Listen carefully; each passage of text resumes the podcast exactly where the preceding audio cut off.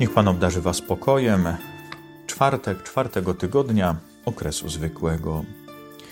Król Dawid wie, że zbliża się koniec jego ziemskiego życia.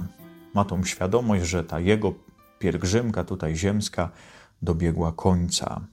Zapewne robi sobie jakiś rachunek sumienia, podsumowując swoje życie. Ma świadomość, gdzie za łaską Bożą, za Jego błogosławieństwem był prowadzony i co mu się udało. Ma też świadomość własnych słabości, własnych grzechów, własnych upadków, gdzie nie słuchał Boga i gdzie te potknięcia mu się zdarzyły. I teraz z tą mądrością prosi do siebie swojego syna Salomona po to, żeby przekazać mu coś, co byśmy powiedzieli na kształt testamentu.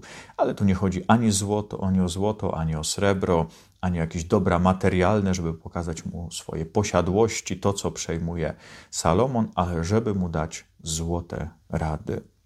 I dlatego mówi do niego: Ty zaś bądź mocny i okaż się mężem Będziesz strzegł zarządzeń Pana Boga Twego, idąc za Jego wskazaniami, przestrzegając Jego praw, poleceń i nakazów, jak napisano w prawie Mojżesza, aby Ci się powiodło wszystko, co zamierzysz i wszystko, czym się zajmiesz, ażeby też Pan spełnił swą obietnicę, którą mi dał, mówiąc: Jeśli Twoi synowie będą strzec swej drogi, postępując wobec mnie szczerze z całego serca i z całej duszy, to wtedy nie będzie ci odjęty mąż na tronie Izraela. W tej wypowiedzi słyszymy też echa tego największego przykazania Starego Testamentu: Szema Izrael, słuchaj Izraelu. No właśnie, słuchać i kochać Pana Boga całym sercem i całą duszą.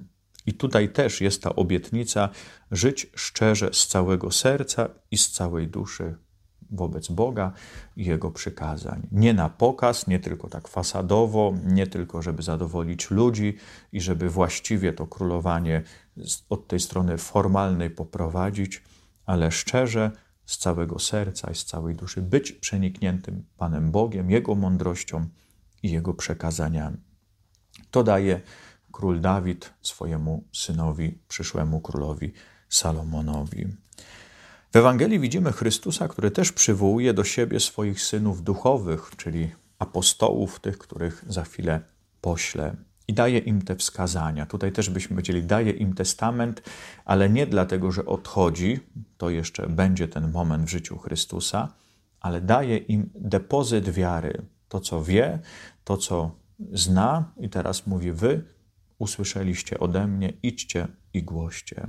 Daje im władzę nad duchami nieczystymi, daje konkretne wskazania, jak iść, żeby być również świadectwem, żeby samemu doświadczyć opieki wszechmocy Pana Boga, właśnie tej opatrzności Bożej, i potem te znaki, które im towarzyszyć będą, że te złe duchy y, są wyrzucane, wzywają do nawrócenia i ludzie się nawracają i również namaszczają chorych i oni są uzdrowieni.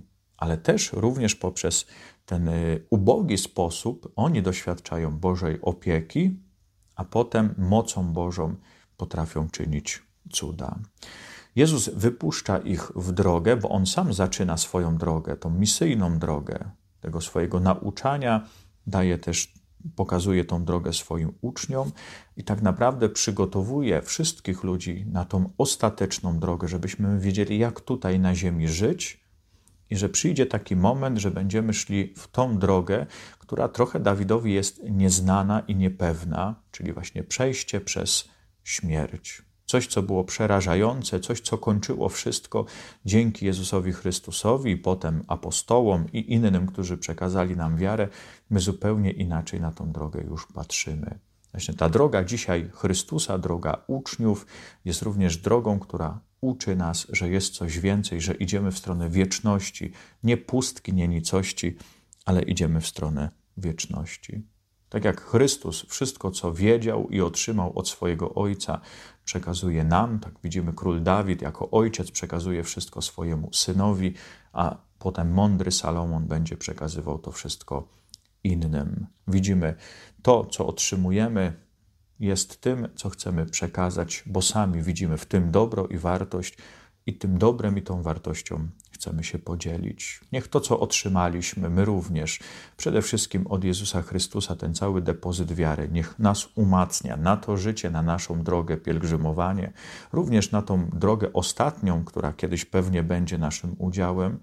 To niech umacnia nas, ale przy okazji też bądźmy tymi, którzy umacniają innych, i ten depozyt wiary, nasz testament, który otrzymaliśmy, również dają tym, którzy potrzebują tej dobrej nowiny.